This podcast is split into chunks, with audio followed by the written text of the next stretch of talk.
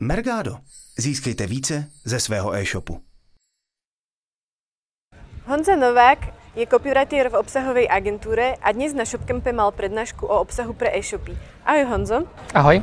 Ty si dnes rozprával o tom, na čo by si mali dať e-shopy pozor a čo je pre nich dôležité. Svoju prednášku si začal práve tým, že často ti chodia do mailu poptávky na to, aby ten text bol čo najviac kreatívny, aby čo najviac zaujal. Myslíš si, že toto je ten správný prístup? Myslím si, že to je špatný přístup, protože ten text, jako jeho cílem, cílem toho textu není zaujmout toho člověka ve smyslu té nápaditosti toho textu.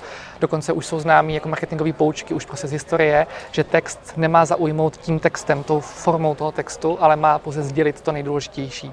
Takže já bych doporučil všem majitelům na e-shopech, aby pro ně přemýšleli, co do toho textu vůbec chtějí dát, co je vlastně to hlavní, ta informace, kterou ten návštěvník potřebuje vědět, ten zákazník potřebuje vědět. A teprve poté možná jako daleko do budoucna bych přemýšlel, jak to trošku poladit a vyladit tak, aby to bylo v nějakým třeba of voice toho klienta. Ale vždycky prvně je to, co, jako to, co chci sdělit za informaci, ne to, jakým způsobem. To je jako méně podstatné. Ty si udával príklad toho, že mám jedno tričko v rôznych farbách a že klienti často chcú, aby ten popisok bol rôzny. Ako to môže pôsobiť na toho klienta?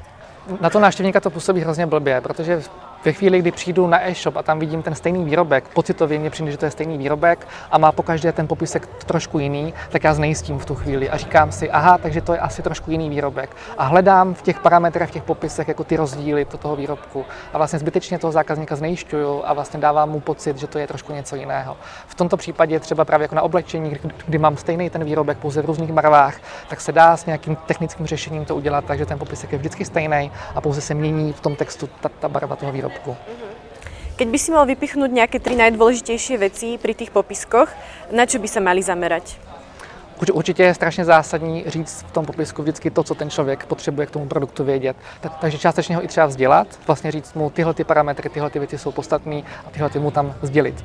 Být pokud možno co nejkonkrétnější. Je to taková to trošku jakoby otřepaná fráze, ale prostě skutečně, když můžu to skonkretizovat tu informaci, tak to skonkretizuju. Je strašně rozdíl pít víno z Moravy a je strašně rozdíl pít víno z nějaké vinice, které bylo sklizeno ten, ten rok. Najednou ten produkt má úplně jinou váhu, úplně jinou sílu a chci se tím třeba i pochlubit. Já se pochlubím, že jsem včera pil víno tam z té vinice, která vyhrála prostě jako nějaké ocenění v roce tom a tom, než jsem pil víno z Moravy. Víno z Moravy je prostě milion, to je strašně málo.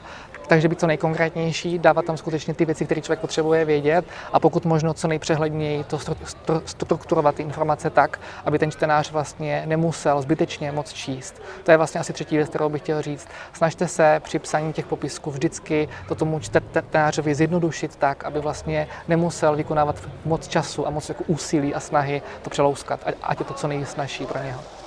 Myslíš, že e-shopári robia chybu v tom, že venujú uh, pozornosť veciam, ktoré vlastne pre zákazníka nie sú dôležité? Napríklad, že um, majú príliš dlhé tie texty, takže vlastne chcú im síce predať tie informácie, ale ľudia si z toho nevezmú, čo majú. Myslím si, že jo, že, že, že to tak je. Ze zkušenosti, kterou mám na e-shopech, tak častokrát čtu vyloženě zbytečný texty. Úplně cítím, že tam vlastně nějaký textař pravděpodobně měl zadání, potřebujeme text na délku 18 znaků, protože to takhle máme v šabloně, takže prostě jako vymyslit tam nějaký text. A ten textař teď, teďka se prostě sedl, škrábal se na hlavě a přemýšlel, co tam napíše. A z tohoto přístupu potom vznikají takovéhle texty. Takže radši co nejkratší a co nej, nejúdernější a nejhodnotnější, než tam vymýšlet nějaké pohádky. Máš nějaký tip, ako bojovat so SEOM pre e-shopy versus to, aby tie informácie teda mali tu správnu dĺžku a zazněly tam ty důležité věci? Jasný, SEO pro e-shopy se z mého pohledu řeší jako hlavně na úrovni toho menu, čili co jako filtrace, štítky a tady tyhle ty věci, to je strašně zásadní. Já jsem třeba na té přednášce zmiňoval, že skříně z lamina se vyrábí buď z lamina 14 mm, 16 mm nebo 18 mm. A kdyby nějaký e-shop měl štítky, filtrace, jako, jako skříně z lamina 14 mm a měla to sekci, tak já jsem jako zákazník úplně šťastný, že já si můžu vyhledat Google 14 mm skříň a jako najde mi to. Tím, že to nemá žádný, tak já vlastně pod tímto vyhledáváním stejně se mi tam zobrazují ty skříně jako z jiného lamina. Takže to SEO bych řešil primárně na úrovni prostě jako toho menu, struktury toho webu, štítků, filtrů a tak dále. A v těch textech potom už to nemá takovou váhu. Dôležité sú produktové popisky. Čo kategorie? Ako pracovat s nimi?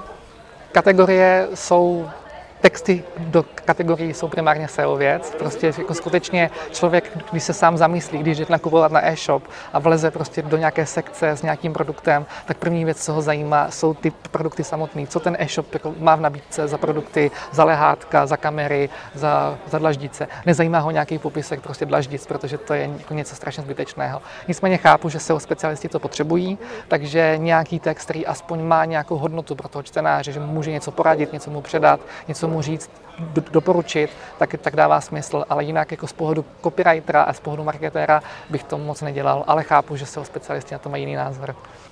Ešte by som sa opýtala na tie texty, aký jazyk v nich používať. Uh, ja som na prednáške bola, takže viem, čo si poradil. Aký je tvoj tip? Jasný psát, on, ono se říká, taková poučka, že to má pochopit i jako pětileté dítě, ty texty, že mají být tak primitivní a tak jednoduchý, aby je pochopilo i pětileté dítě. Z, za mě je to trošku nadnesené, je to úplně v pohodě na úrovni nějaké základky střední. Jako nějaký 15-letý člověk by měl bez problémů ty texty pochopit, takže vyhnout se nějakým složitým výrazům, nějakým jako, jako vysokoškolským výrazům, fakt prostě expertním prostě výrazům to ne. A zároveň pokud si, pokusit se ty věty třeba zkracovat, tak aby to nebyly dlouhý souvětí. Je taková poučka, že ve chvíli, kdy píšete nějakou větu a už nevíte, kam patří čárka, tak to, to, tak to rozdělte na dvě věty, protože mm. už je to moc dlouhý a už sama vlastně jako tápete v tom, jak to má správně vypadat, takže to rozdělte na dvě věty, je to potom příjemnější pro čtení aj.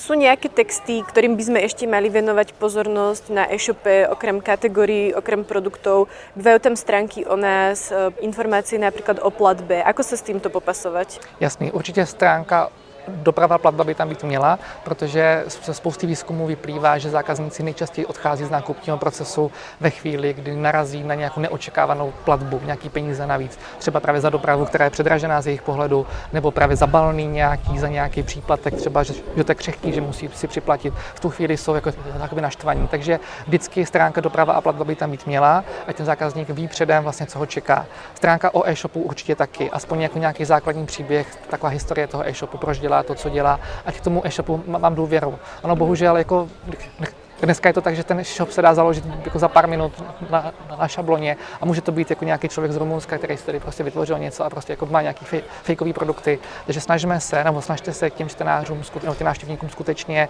trošku zdůvěrhodnit tu firmu, že jste někdo, kdo, kdo, kdo má historii, kdo, kdo, kdo ten produkt má rád, kdo tím produktem žije a skutečně můžu tomu věřit, že to přijde. A potom je naprosto zásadní a důležitá věc nějaký blog či magazín či nějaký nákupní rádce. Spousta zákazníků skutečně jako nakupuje ten produkt poprvé v životě a neví častokrát, jak si má vybrat, podle čeho, co je za důležitý parametry toho výrobku. Takže skutečně jako nějaký seriál článků toho, jak, když poradím, jak vybrat, jak nainstalovat, jak, jak namontovat, jak udělat něco, co je nějaká věc, která je spojená s tím výrobkem. To pomáhá úplně strašně moc a ze zkušeností tyhle ty články potom přivádí jako tisícové návštěvnosti zdarma. Je nějaká ideální dĺžka takéhoto článku? Neexistuje i, i, i, jako nic optimálního, protože vždycky je potřeba v tom článku nebo v tom, v tom výstupu, to nemusí být pouze článek, může to být třeba i video, může to být prostě jako, jako zpracované nějak jinak, ale vždycky je nejdůležitější, aby ten člověk řekl v tom, v tom výstupu všecko, co je potřeba pro čtenáře, a, a, a, aby věděl. A pokud to je věc, že to je schopen říct si na pěti větách, tak ať to má pět vět. Pokud to je věc, která je velmi složitá, je potřeba vysvětlit jako do hloubky, tak ať to má pět stránek. Neexistuje nic správného. Nějaká norma jsou dvě až tři normostrany, pokud jako chce, člověk chce jako vědět aspoň zhruba, ale jako nedržel bych se toho dogmaticky. Rozhodně to může být méně, může to být více podle potřeby. Pokud už je to velmi složitý téma, který už se roztahuje i do nějaké vertikály, že vlastně potřebuju k tomu nějaký podružný témata, tak potom bych poradil to rozdělit na seriál třeba nějaký a spíše jít ne, ne do té šířky, ale spíš, jako spíše do hloubky. Zaměřit se konkrétně na nějaký specifický téma, který chci v tom článku nebo v tom výstupu řešit, to rozebrat úplně na šroubečky a pokud se k tomu ještě vážou nějaké další věci, tak to už dát v dalších článcích. E-shopy sa pripravujú na vianočnú sezónu, prakticky tá už pre ne začala. Má zmysel klientom e, písať články typu čo kúpiť na Vianoce sestre, čo kúpiť na Vianoce babičke. Reagujú na to tí zákazníci? Zvyšujú sa potom tie predaje? Strašně moc záleží, co máte za sortiment. Máme teď, teďka třeba dám příklad, eh, děláme vlastně pro e-shop, který prodává destiláty a třeba právě, že tento typ článku, jak vybrat správný rum pro babičku, no pro babičku většinou není to dobrý příklad, ale prostě pro dědu, pro, pro tátu, pro strejdu, pro bráchu, tak to funguje úplně skvěle a tyto články mají jako velkou čtenost. Ale je to z toho důvodu, že my skutečně si to jako nevymýšlíme, jako z, jako z principu potřebujeme se teďka zbavit těchto lahví, tak to tam prostě dáme do toho článku. My skutečně vysvětlujeme třeba historicky, proč je to pro tento typ lidí jako vhodný dárek, jako vhodný rum. Řešíme to právě jako s barmanama, řešíme to s lidma jako z toho biznesu. Takže skutečně tyto články můžou fungovat, ale musí být aspoň trošičku, když to řeknu jako vědecky podepřený a nějakým způsobem jako opřený o to, že to skutečně není pouze nějaký náhodný výběr výrobků, který, který se potřebují zbavit ze skladu. A zároveň asi taky fakt na tom sortimentu záleží, takže kdybych prodával jako nějakou úplně obyčejnou věc, třeba asi, když dám jako příklad jako MOL.cz, který prodává obrovských množství výrobků, tak asi bych nedokázal si představit, co přesně by, by tam psali. Ale pokud něco vymyslí, tak určitě to ten potenciál má. My sme spolu prešli popisky k produktom, kategórie stránka o nás, platby.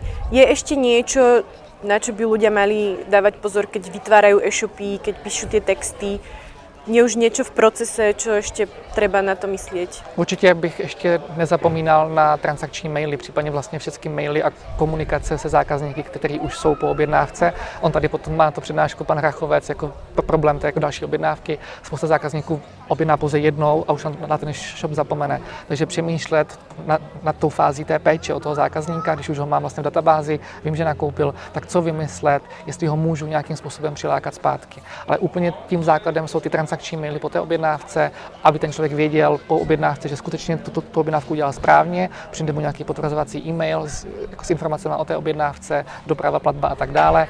A potom mu přijde mail jako o odeslání, že, že prostě posíláme zásilku, přijde vám za den, za dva dny, ať, ať je úplně v klidu a nemusí vůbec přemýšlet. Ja mám pre teba poslednú otázku. Vrátim sa trošku teda k tej vianočnej sezóne. Keby si mal dať e-shopom tri typy, pretože my sme sa rozprávali vlastne o veľa ako možnostiach, tak také tie tri hlavné typy, že na čo určite ešte sa pozrieť pred tým, ako ľudia začnú nakupovať darčeky.